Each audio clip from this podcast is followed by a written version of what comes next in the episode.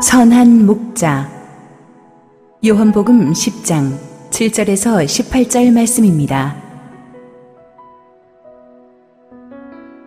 그러므로 예수께서 다시 이르시되 내가 진실로 진실로 너희에게 말하노니 나는 양의 문이라. 나보다 먼저 온 자는 다 절도요 강도니 양들이 듣지 아니하였느니라. 내가 문이니 누구든지 나로 말미암아 들어가면 구원을 받고 또는 들어가며 나오며 꼴을 얻으리라. 도둑이 오는 것은 도둑질하고 죽이고 멸망시키려는 것뿐이요. 내가 온 것은 양으로 생명을 얻게 하고 더 풍성히 얻게 하려는 것이라. 나는 선한 목자라. 선한 목자는 양들을 위하여 목숨을 버리거니와 사꾼은 목자가 아니요 양도 제 양이 아니라 이리가 오는 것을 보면 양을 버리고 달아나나니 이리가 양을 물어가고 또 해치느니라 달아나는 것은 그가 사꾼인 까닭에 양을 돌보지 아니합니다. 나는 선한 목자라 나는 내 양을 알고 양도 나를 아는 것이 아버지께서 나를 아시고 내가 아버지를 아는 것 같으니 나는 양을 위하여 목숨을 버리노라. 또 이 우리에 들지 아니한 다른 양들이 내게 있어. 내가 인도하여야 할 터이니 그들도 내 음성을 듣고 한 무리가 되어 한 목자에게 있으리라. 내가 내 목숨을 버리는 것은 그것을 내가 다시 얻기 위함이니 이로 말미암아 아버지께서 나를 사랑하시느니라. 이를 내게서 빼앗는 자가 있는 것이 아니라 내가 스스로 버리노라. 나는 버릴 권세도 있고 다시 얻을 권세도 있으니 이 계명은 내 아버지에게서 받았노라 하시니라. 할렐루야 우리 하나님께 감사와 영광의 박수를 올려드리겠습니다. 우리 함께 기도하시고 말씀 보겠습니다. 사랑하는 아버지, 온 세상이 불안하고 두렵습니다. 한치 앞을 볼 수가 없습니다. 우리가 얼마나 무기력한지를 느낍니다. 그러나 오늘 선한 목자이신 주님의 음성 듣고 살아나기를 원합니다. 부족한 종을 감추시고 오직 우리 주님 홀로 영광 받아 주시옵소서. 예수님 이름으로 기도했습니다. 아멘. 오늘로써 우리는 예수님의 이름으로 시리즈 대장정을 마무리하게 됩니다. 그동안 우리는 신앙생활하면서 습관적으로 불러왔던 예수님의 이름들, 예수, 그리스도, 주님, 임마누엘, 어린 양, 왕, 만유의 주제, 하나님의 아들, 인자, 알파 오메가, 성육신 되신 말씀, 평강의 왕, 위대한 대제사장, 포도나무, 이런 이름들 하나하나가 얼마나 깊은 영적인 의미를 담고 있는지를 배웠습니다. 인생이 어려울 때마다 예수님의 이름을 부르시기를 바랍니다. 예수님의 이름을 묵상하시고 예수의 이름으로 승리할 수 있게 되기를 바랍니다. 오늘은 시리즈 마지막 주제인 선한 목자를 다루도록 하겠습니다. 신앙생활을 조금이라도 한 성도시라면은 교회에서 예수님이 목자이시고 또 우리는 어린 어린 양까지는 아니더라도 양이라는 표현을 자주 들었을 것입니다. 너무 자주 쓰다 보니까 우리가 좀 거기에 너무 익숙해져서 별 감흥 없이 받아들이는 경우도 있는 것 같아요. 오래전에 제가 만난 성도 한 분은 키도 185에다가 운동을 한 근육질의 몸매, 레슬러 같은 몸매에 한 100kg 정도 나가는 분인데, 아, 이분이 저보고 자꾸 자기는 어린 양이라고 그러는 바람에 제가 이런 양은 어떻게 돌봐야 되는 것인지 굉장히 부담스러웠던 때가 있어요. 또 어쨌든 성경은 우리가 양이라고 하고 예수님이 선한 목자라고 합니다. 오늘의 스토리가 바로 그것에 대한 영적인 의미를 설명해 주고 있죠. 오늘의 스토리의 등장인물 프로필이 있는데 선한 목자, 양, 사꾼 목자, 일이 이렇게 내십니다. 11절, 12절 읽습니다. 나는 선한 목자라. 선한 목자는 양들을 위하여 목숨을 버리거니와 사꾼은 목자가 아니요 양도 제 양이 아니라 이리가 오는 것을 보면 양을 버리고 달아나나니 이리가 양을 물어가고 또 해치느니라. 자, 여기 이 본문을 좀 이해하려면 우리가 2000년 전에 히브리 유목민 그 문화적인 백그라운드를 조금 이해하는 게 필요하죠. 어, 먼저 양에 대해서 우리가 좀 알아둘 것이 있는데 교회에서 우리가 맨날 어린 양, 어린 양 하니까 깨끗하고 순결하고 착한 동물로만 생각하는데요. 실제 이스라엘에 가서 제가 진짜 그 목장에 가서 봤더니 이 양이요. 보통 더러운 동물이 아니에요. 우리가 성화에서 봤던 하얀 눈백색의 깨끗한 동물 아닙니다. 게다가 양은 얼마나 발걸음이 느리고 시력도 안 좋고 기억력도 안 좋은지 몰라요. 거기다 어느 정도냐면 양머리가 축 가다가 앞에 그 튀어나온 나무를 퉁 들이받잖아요. 그럼 상식적으로 두 번째 양은 가면서 싹 피해가야 될 거 아니겠어요? 두 번째 양도 가서 퉁 들이받고 세 번째 양도 퉁 들이받고 아무 생각이 없어요.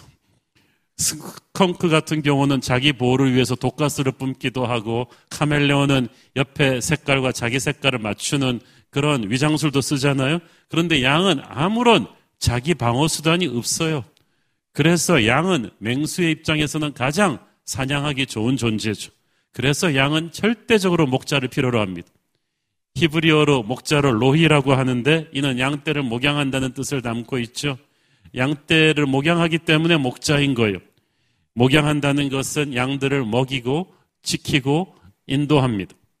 선한 목자는 이 양떼 이름을 다 알고 그 양떼 이름을 부르면서 계속 사람에게 하듯이 말을 걸면서 인도한다고 합니다.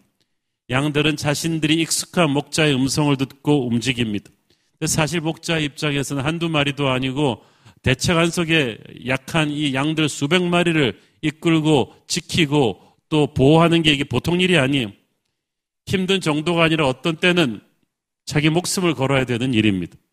왜냐하면 호시탐탐 양떼를 노리는 이리 같은 맹수들이 있기 때문이요. 여러분 이리 가까이서 본 적 있으세요? 저는 본의 아니게 가까이서 봤어요. 알라스카의 그 동네 동물원에 갔다가 그 동네 동물원은 그렇게 용인 자연농원이 그런 저렇게 딱딱 멀리서 뭐 맹수들은 여기 있고 이렇게 안내해 주는 게 아니에요. 지나가냐 갑자기 우르렁거려서 갑자기 보니까 정말 허접한 케이지에다가 이 1위를 야생 알라스카 1위를 딱 가둬놨어. 와 시커먼 그 1위는요 독일 세파드의 한두 배 정도 되는 크기에 꿈에 날까 무서운 무서운 이빨을 가지고 으르렁대는 근데 그런 1위가 만약에 때를 지어서 양떼를 향해서 달려오고 있다. 그거를 목숨 걸고 지켜내는 목자 보통 인물이 아닙니다. 그래서 그 당시 목자들은 공격용 무기처럼 날카롭게 깎아 만든 돌팔매, 다윗이 골리앗을 쓰러뜨렸던 그 돌팔매질 연습을 항상 하고 있었고, 그리고 막 날카로운 막대기나 칼, 창 같은 것으로 무장하고 다녔다고 합니다. 양떼를 노리는 게 맹수들만이 아닙니다. 도둑 강도들도 있었어요. 그 다음에 오늘의 본문에서 또 하나의 위협적인 존재가 등장하는데 그것은 삯꾼 목자였습니다. 양떼 규모가 클 경우에 주인이 목자 외에 파트타임으로 돈을 주고 계약직으로 잠시 목자를 고용하는 경우가 있었는데 이 임시직 목자가 바로 hired hand, 삯꾼 목자예요. 이들은 돈 때문에 돈 받고 양떼를 치기 때문에 책임감이 없어요. 양들과의 친밀한 그런 관계가 없습니다. 그래서 평소에는 목자 옷을 입고 있으니까 잘 티가 나지 않지만 맹수나 강도가 습격해 올 때는 이들의 반응은 진짜 목자와는 하늘과 땅 차이죠. 맹수가 오면은 이들은 바람과 함께 사라져 버립니다. 그래가지고 목자의 보호를 받지 못하는 양떼는 속수무책으로 당하겠죠. 실제로 간혹 목자가 양떼를 지키기 위해 맹수와 싸우다가 목숨을 잃는 경우는 있었지만 사건 목자가 그랬던 경우는 한 번도 없다고 합니다. 왜냐하면 맹수가 달려들기도 전에 바람과 함께 사라지기 때문이죠. 자, 이런 당시 정황을 우리가 조금 이해를 하고 이 선한 목자의 비유를 살펴보아야만 합니다. 양떼에게 있어서 그러므로 살아남기 위해서 중요한 것은 사꾼 목자를 그리고 1위를 식별하고 경계하는 것입니다. 12절 읽습니다. 사꾼은 목자가 아니요 양도 재앙이 아니라 1위가 오는 것을 보면 양을 버리고 달아나나니 1위가 양을 물어가고 또 해치느니라. 이 사꾼 목자는 그 당시 백성들을 잘못된 길로 인도하던 유대인 종교 지도자들을 가리킵니다. 이들은 백성들을 자기들도 벌써 영적인 무지와 독선에 사로잡혀 있어서 하나님의 음성을 잘 듣지 못하니까 백성들을 제대로 인도하지를 못해요. 못하는 정도가 아니라 백성들을 점점 멸망의 길로 데려가고 있었어요. 참된 진리이신 예수님이 오셨을 때도 회개하는 것이 아니라 예수님을 공격하고 비판하고 모함해서 마침내 예수님을 십자가에 못 박는 것까지 몰고 가는 그런 이들이었습니다. 요한복음 10장의 선한 목자 설교를 하실 때쯤에는 예수님과 이 유대 종교 지도자들 간의 갈등이 극에 달해 있던 시점입니다. 그래서 양 때는 어떻게 해야 됩니까? 요한복음 10장 5절 타인의 음성은 알지 못하는 거로 타인을 따르지 아니하고 도리어 도망하느니라. 타인을 타인은 뭐냐면 사건 목자를 가리키는 것. 사건 목자도 있고 강도들도 있었어요. 이들을 따르지 않아야 된다는 거예요. 선한 목자가 양떼에게 말을 하듯이 사꾼 목자도 또 강도들도 와서 계속 달콤한 말로 양떼를 유혹합니다. 그들은 양떼를 훔쳐가서 팔아먹으려는 생각뿐입니다. 그래서 온갖 거짓된 말로 미혹할 뿐 아니라 때로는 위협하고 두려움을 심기도 할 것입니다.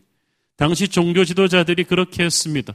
온갖 화려한 종교적인 후식을 늘어놓았지만 그들은 점점 하나님을 무섭고 엄한 존재로만 백성들 가슴에 인식시켰어요. 그러니까 사람들이 점점 그들 때문에 하나님으로부터 멀어졌어요. 우상숭배와 죄에 빠져들어 버렸습니다. 하나님 입장에서는 기가 막힐 노릇입니다.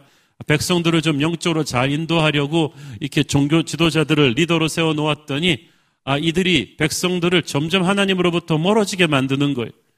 이거는 뭐 고양이에게 생선을 맡겨 놓은 것과 똑같았죠. 그래서 선한 목자이신 예수님은 계속해서 이 사꾼 목자인 거짓 종교 지도자들을 마구 야단치셨어요. 어, 양떼들은 그렇기 때문에 어떻게 해서든지 이 사꾼 목자를 분별하는 영적 분별력을 가져야만 합니다. 오늘 본문의 10장 5절에 그 말인 거예요. 타인의 음성은 알지 못하는 거로 타인을 따르지 아니하고 따르지 말아야 해요. 타인의 음성은 알지 못한다는 것은 양떼가 선한 목자의 음성에 워낙 익숙해져 있기 때문에 타인 목자의 음성이 들어오면 알레르기성 반응을 탁 보인다는 거예요. 우리도 그렇게 해야만 합니다. 오늘날도 얼마나 거짓된 이단들이 많고 거짓된 영적 지도자들이 많아요. 우리는 그들을 식별해서 거절해야만 돼요. 그러기 위해서는 우리가 참된 진리인 주님의 말씀으로 충만하게 무장해야죠. 8절에도 보니까 거짓 목자의 음성을 양들이 듣지 아니하였느니라. 양들에게 이런 결단이 필요해요. 참된 목자의 음성만 듣겠다. 거짓 목자의 음성은 내가 귀를 shut down 시키고 듣지 않겠다. 그래야만 우리가 살 수가 있습니다. 자, 마지막으로 또 이들 삯꾼 목자들을 뒤에서 조종하면서 또 때로는 direct로 양들을 공격하는 이리 같은 맹수가 있습니다. 사탄 마귀입니다. 베드로전서 5장 8절 읽습니다. 근신하라 깨어라 너희 대적 마귀가 우는 사자같이 두루 다니며 삼킬 자를 찾나니 양들아 너희들이 있는 세상은 편한 세상이 아니다 전쟁터다 너희를 노리는 마귀가 가만히 있지 않고 너희를 찾아다니고 있으니까 졸지 마라 정신 차리라는 뜻이 우리는 세상 권세 잡은 마귀의 권세 밑에 있었습니다. 그런데 예수 믿고 나서 그 권세 밑에서 빠져나왔어. 그래서 마귀는 우리를 배신자로 간주하고 그때부터 예수 믿는 하나님의 백성들, 주님의 양떼를 끊임없이 공격하는 거예요. 시도 때도 없이 공격합니다. 마귀의 목표는 항상 두 가지예요.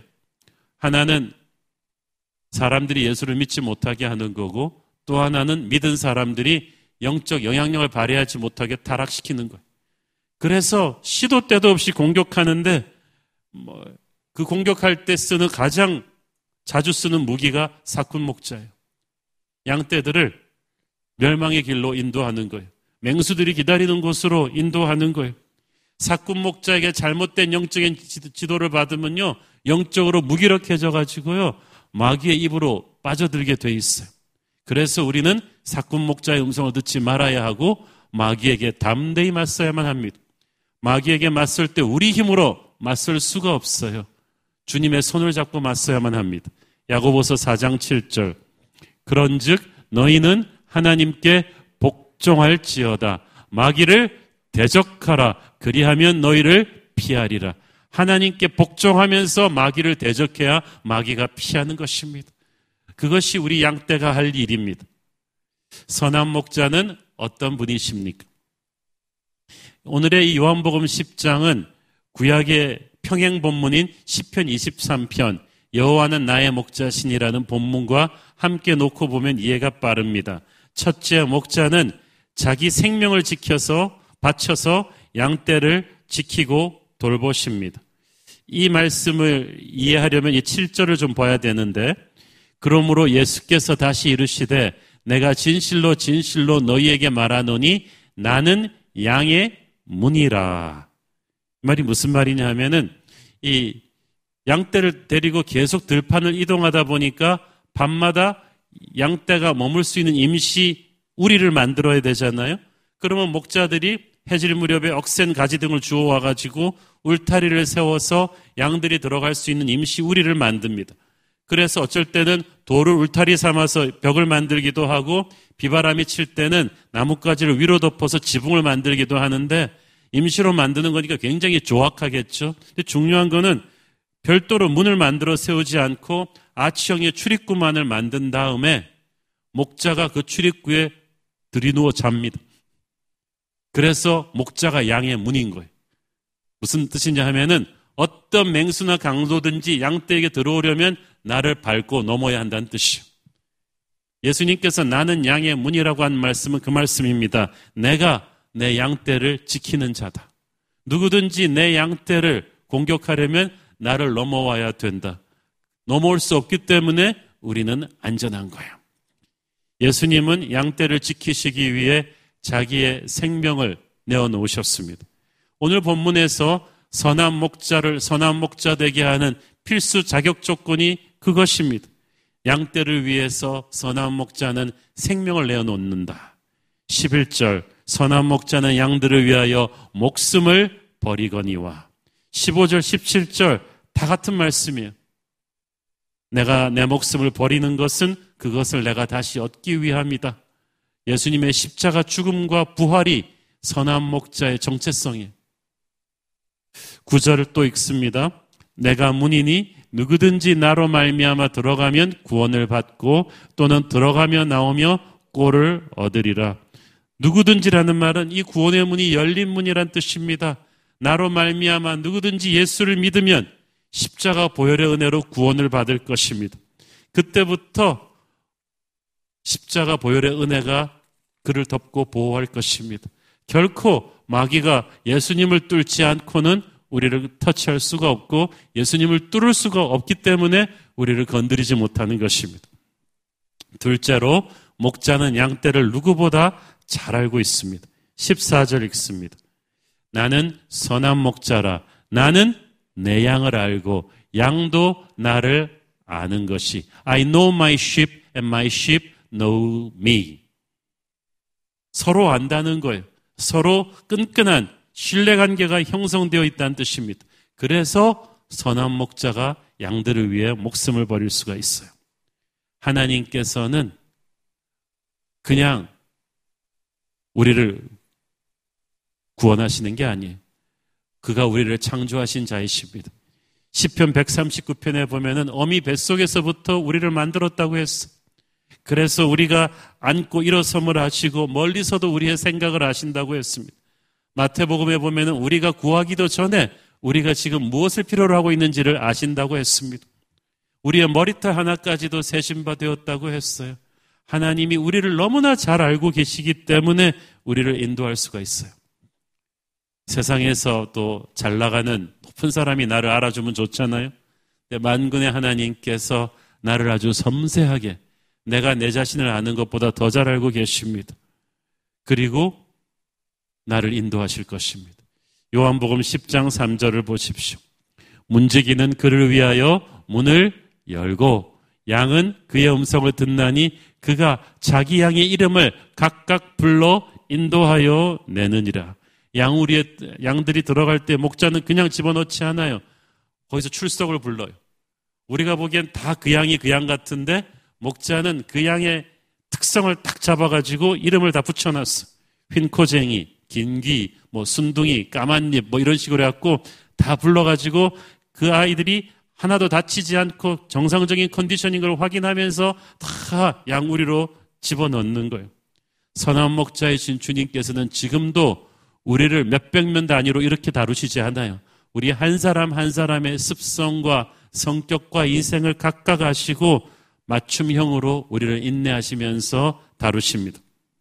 그가 나를 가장 잘 아시기 때문에 나는 그의 인도하심을 믿을 수가 있어요. 여러분의 인생을 가로막고 있는 문제에 대한 가장 확실한 회답도 주님이 알고 계십니다. 그의 인도하심은 맞춤형이에요. 옆에 김 집사와 내가 다르기 때문에 옆에 김 집사를 인도하듯이 목자가 나를 인도하지 않습니다. 그래서 나는 선하신 하나님을 믿고 자꾸 옆에 사람과 비교하지 말고 목자이신 주님과만 눈 맞추고 가면 되는 거예요. 목자는 세 번째로 양떼의 피로를 채우시면서 인도하십니다. 10편 23편 2절 시작 그가 나를 푸른 풀밭에 누이시며 쉴만한 물가로 인도하시는 도다. 자, 이 여기서 푸른 풀밭을요. 우리가 미국의 그 콜로라도 같은 아주 장엄한 엄청난 푸른 추원을 생각하면 안 돼요. 팔레스타인은 척박한 땅이에요. 양들이 마음 놓고 먹을 수 있는 푸른 풀밭 찾는 게 쉽지가 않습니다. 독초도 많습니다. 양들이 안심하고 먹을 풀을 목자들이 찾아내는 게 큰 일인데 양들이 목자들이 양들이랑 그 의논하는 거 보셨어요? 아 어떡하냐 니들도 좀 머리를 같이 맞대고 좀 의논해 보자. 양들은 걱정하지 않아요. 목자가 찾아줄 걸 믿고 있는 거예요. 인생에서 가장 큰 걱정이 무엇을 먹고 살 것인가인데 예수님께서 말씀하셨잖아요. 무엇을 먹을까, 무엇을 입을까 걱정하지 마라. 왜? 목자인 내가 있기 때문이다. 걱정하는 건 목자가 없는 사람들이 할 일이고 너는 목자가 있는 양이 아니냐? 목자이신 주님을 믿고 있으면 먹고 사는 문제에 대한 두려움으로부터 우리가 자유할 수가 있습니다. 그가 우리를 쉴만한 물가 위로 인도하신다. 이 쉴만한 물가를 영어성에 보니까 still water, 잔잔한 물가라고 했어요. 양은요, 아까 뭐 못하는 게 많다 그랬는데 또 못하는 게 수영을 못해요. 수영도 못하는 데다가 그 물에 대한 공포증도 있어. 그래서 보통 야생 동물들은 흐르는 물에 가서 머리 받고 착 잘 마시는데 양은 공주병이라 그것도 못해요. 너무 빨라요. 물이 너무 세요. 그러면 목자가 어떻게 합니까? 야, 넌 어떻게 흐르는 물도 못 마시냐? 어, 네가 동물이야, 야생 동물이야. 그럴 수도 있는데 목자는 양떼를 이해하면서 흐르는 물을 작은 뚝을 만들어 가지고 잔잔한 물가를 만들어 줘요. 이 잔잔한 물가는 아예 잔잔한 물가를 찾는 게 아니라 흐르는 물을 목자가 작은 뚝을 만들어서 만들어 준 거예요. 그 말은 무슨 말입니까? 하나님께서 우리 주변의 폭풍 같은 상황을 통제하신다는 거예요. 우리가 감당할 시험만큼만 감당할 수 있도록 이 폭풍이 그대로 치면 이 폭풍의 강도가 한 10이라고 치면 이게 그대로 치면은 아, 김 집사 지금 시장으로는 그냥 무너질 것 같으니까 하나님께서 보시고 김 집사 지금 실력으로는 한 7 정도 맞으면 되겠다.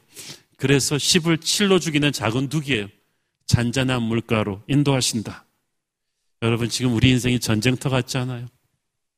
집이며 직장이며 다 곳곳에 위험이 도사리고 있어요. 지금 우리나라만 전쟁터가 아니라 세상에서 가장 안전하고 무광하다는 미국이 또 전쟁터예요. 어디 우리가 안심하고 볼 데가 없어요. 사방에 급류가 흐르고 있는데 목은 마른데 마실 엄두가 나질 않아요. 우리에게 누군가가 쉴 만한 물가를 안심하고 안식할 수 있는 물가를 만들어 주셔야 되는데 선한 목자이신 주님께서 그래 주신다는 것입니다. 주님께서 상황을 통제해 주십니다.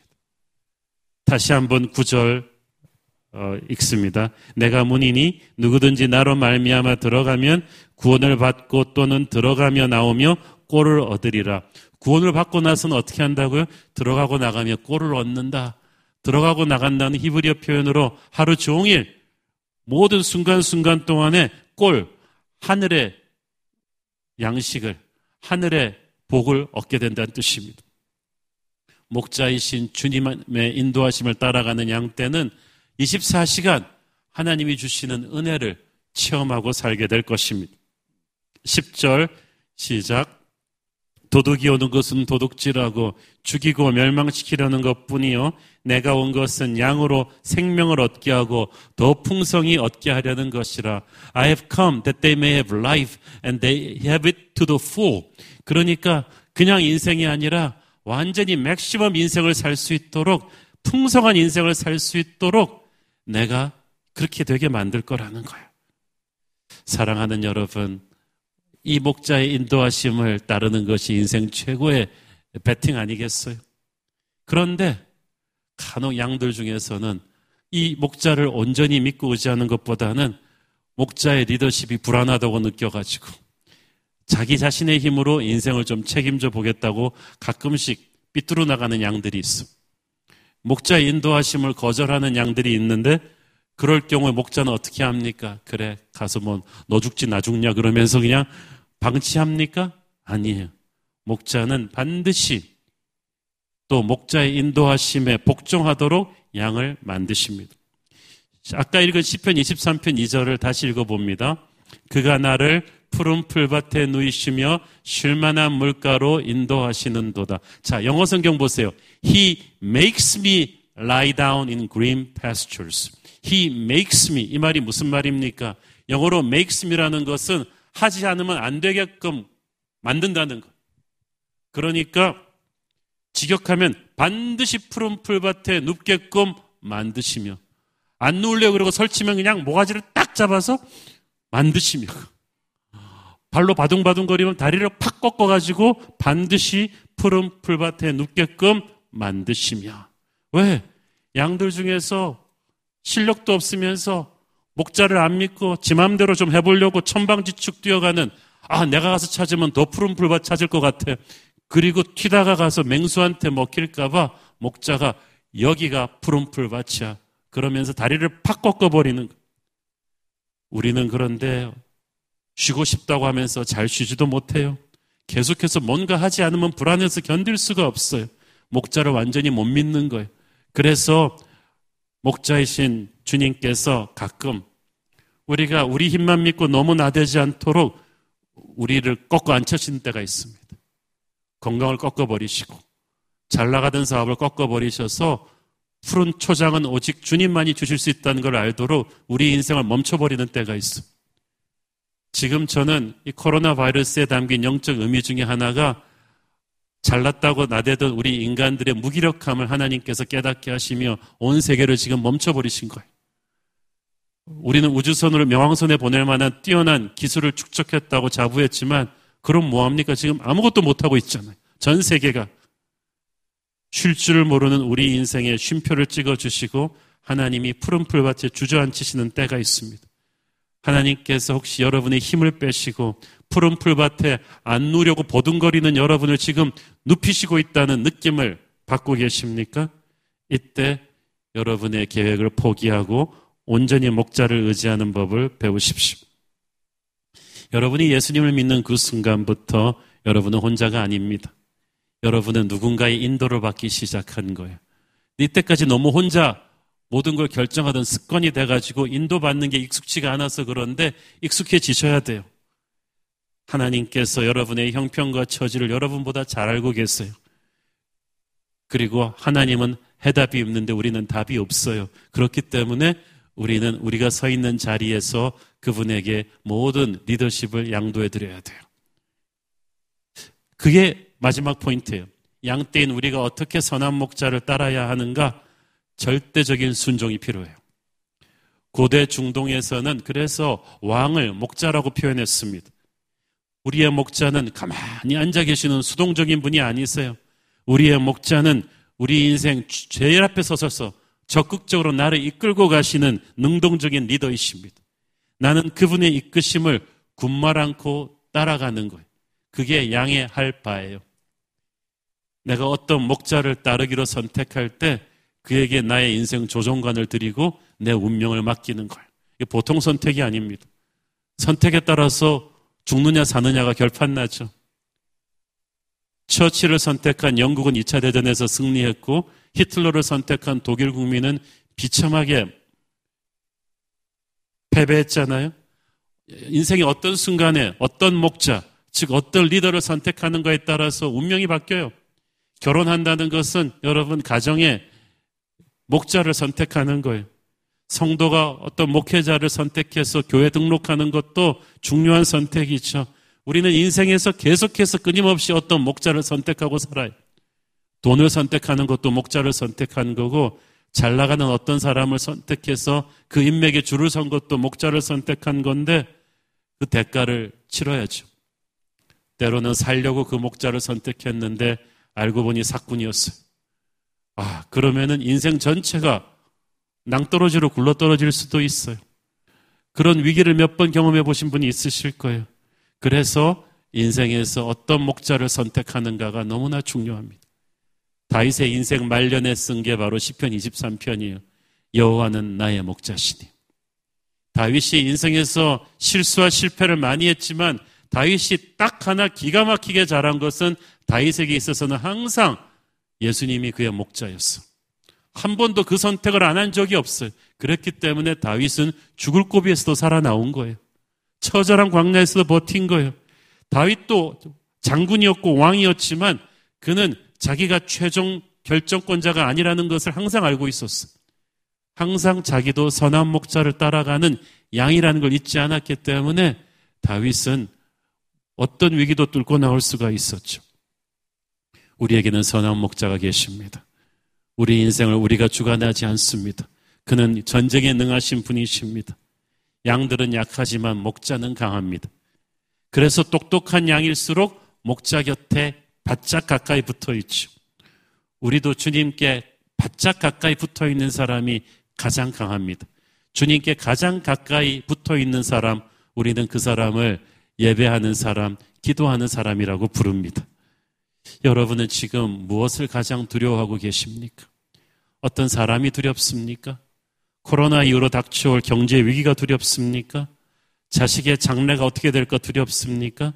그러나 어떤 두려움이 닥쳐도 여러분이 목자이신 주님 곁에 바짝 붙어 있다면 주님이 여러분을 살리실 것입니다.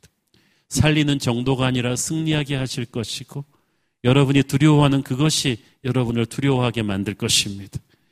우리는 약합니다만은 우리를 인도하시는 선한 목자가 강하시기 때문이죠. 그래서 양으로서 우리가 해야 될 것은 주제 파악을 해야 돼요. 자기의 약함을 인정하고 살아야만 됩니다. 어떤 양들은 어, 간이 배 밖으로 나와가지고 가끔 지가 양이 아니라 개나 늑대인 줄 알아요. 자기 힘으로 막 살려고 해요. 근데 목자는 개나 늑대들을 치는 게 아니고 양을 치거든요. 자신을 양이라고 생각하지 않는 사람이 어떻게 목자의 리더십을 온전히 따를 수 있겠습니까? 목자의 리더십을 온전히 따르지 않는데 어떻게 목자를 통해서 누릴 수 있는 축복을 다 누리겠어요? 가장 한심한 것이 자기가 힘 세다고 생각하는 양입니다. 어느 힘센 양이 또 간이 배 밖에 나와가지고 내가 언제까지 우리 목자의 그림자 밑에 살아야 돼. 나도 좀 독립적으로 나를 지켜보겠어. 그래가지고 동네 이중격투기 학원에 등록을 합니다. 열심히 무술을 닦은 다음에 가서 늑대들 다 나와 이렇게 하면 어떻게 되겠어? 걔는 그날부터 죽는 날이죠.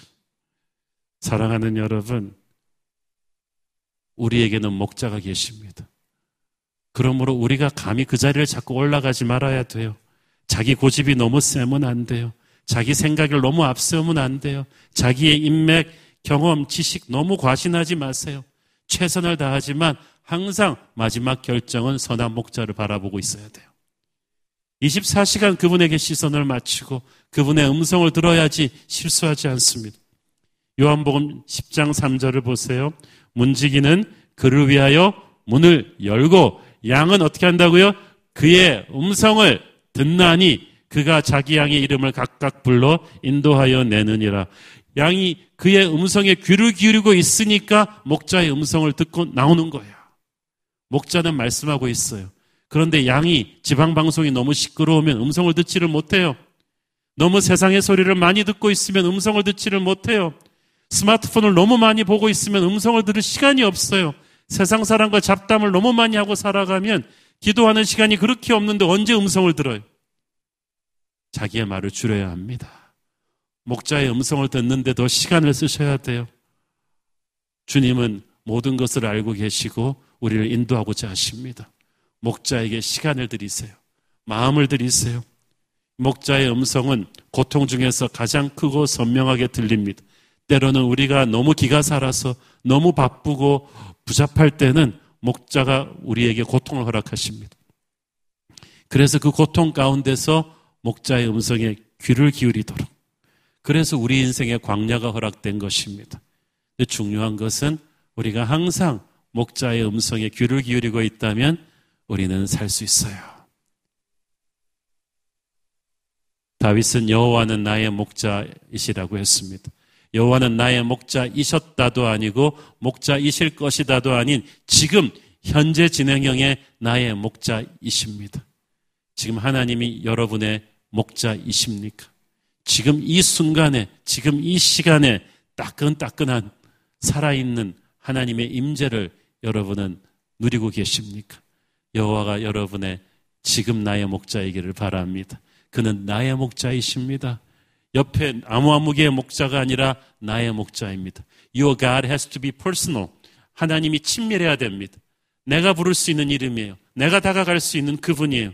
바로 나의 친구가 되어 주시는 그분이세요. 오늘의 본문을 쭉 훑어보면 목자이신 예수님이 계속 주격으로 나오고 양인 우리는 그분에게 끌려가는 수동태로 나오죠.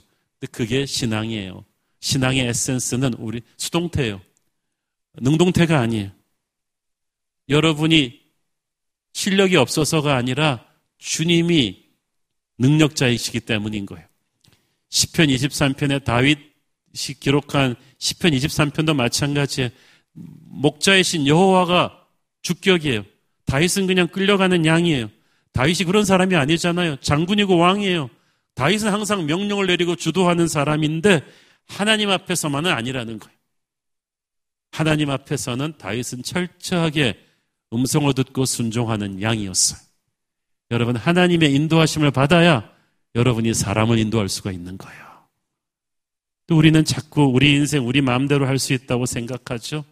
여호와는 나의 목자신이 그래 놓고 기도하지도 않고 인생 문제를 결정해 버려요. 행동하고 책임지고 살려 그래요. 그러나 그게 아니죠. 믿음의 삶이란 주님의 리더십이 무르르듯 내 삶에 흐를 수 있도록 어, 힘을 빼는 거예요.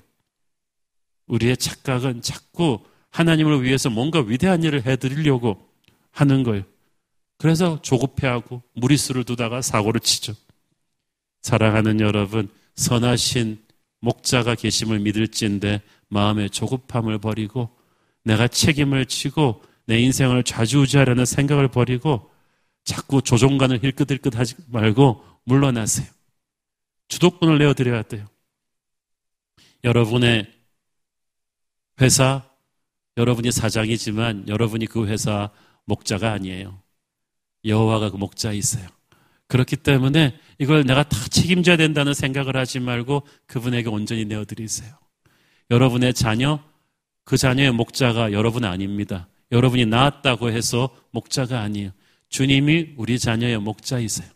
그렇기 때문에 부모가 이걸 완전히 주님에게 의탁을 해야 돼요. 담임 목사로서 저는 이 깨달음이 너무나 중요하게 제게 다가옵니다. 주님이 나의 선한 목자가 되시고 나도 양이라는 사실이 너무 감사해요. 왜냐하면 수천 명의 양떼를 목양하는 담임 목사로서 저는 항상 그런 불안함이 내가 제대로 잘하고 있는가? 어느 어느 성도는 어느 어떤 문제가 있을 텐데 내가 잘 돌보지 못하고 있는가 하는 책임감이 저를 짓누르는 때가 많습니다. 특히 코로나 시대가 되니까 한국교회 많은 목사님들도 그러시겠지만 특히 그래요. 성도들을 얼굴을 못 보니까 아 그분은 병이 들었을 텐데 병이 어떻게 나았나? 주일날 예배에서 내가 봐야 기도를 해드릴 텐데 상황을 잘 파악을 못하는 분들이 너무 많으니까 아, 이 코로나 사태 동안에 우리 성도들이 목양이 제대로 될까? 막 불안해서 잠 못 자고 이러는 경우가 참 많았는데, 아, 이 본문을 딱 보니까 은혜가 되는 거예요. 아, 그렇구나. 내가 목자가 아니라 바로 이런 때야말로 우리 새로운 교회 성도들의 목자가 예수님이라는 것을 내가 믿어야겠구나. 예수님에게 믿고 주님께서 주님께서는 자가격리된 사람에게도 신방 가질 수 있으시니까 주님께서 신방을 가시고 주님께서 책임지시는 그 생각을 하는 거예요. 나도 그냥 어린 양이구나. 그래, 나 이제부터 양할 거야. 어, 목자하는 거 너무 책임감이 많아. 양으로 하는 거예요. 어, 약속의 땅 문제로 많이 고민하고 걱정이 될 때도 지금까지 우리를 이끌어 오신 목자가 주님이신데 앞으로도 우리를 더 좋은 푸른 초장, 쉴 만한 물가로 인도하지 않으시겠는가? 이 생각을 하니까 마음에 평안이 오는 거예요. 사랑하는 여러분, 인생의 모든 불안감과 두려움은 자꾸 내 자신을 내 인생의 목자 자리에 갖다 놓으면서 오는 것입니다.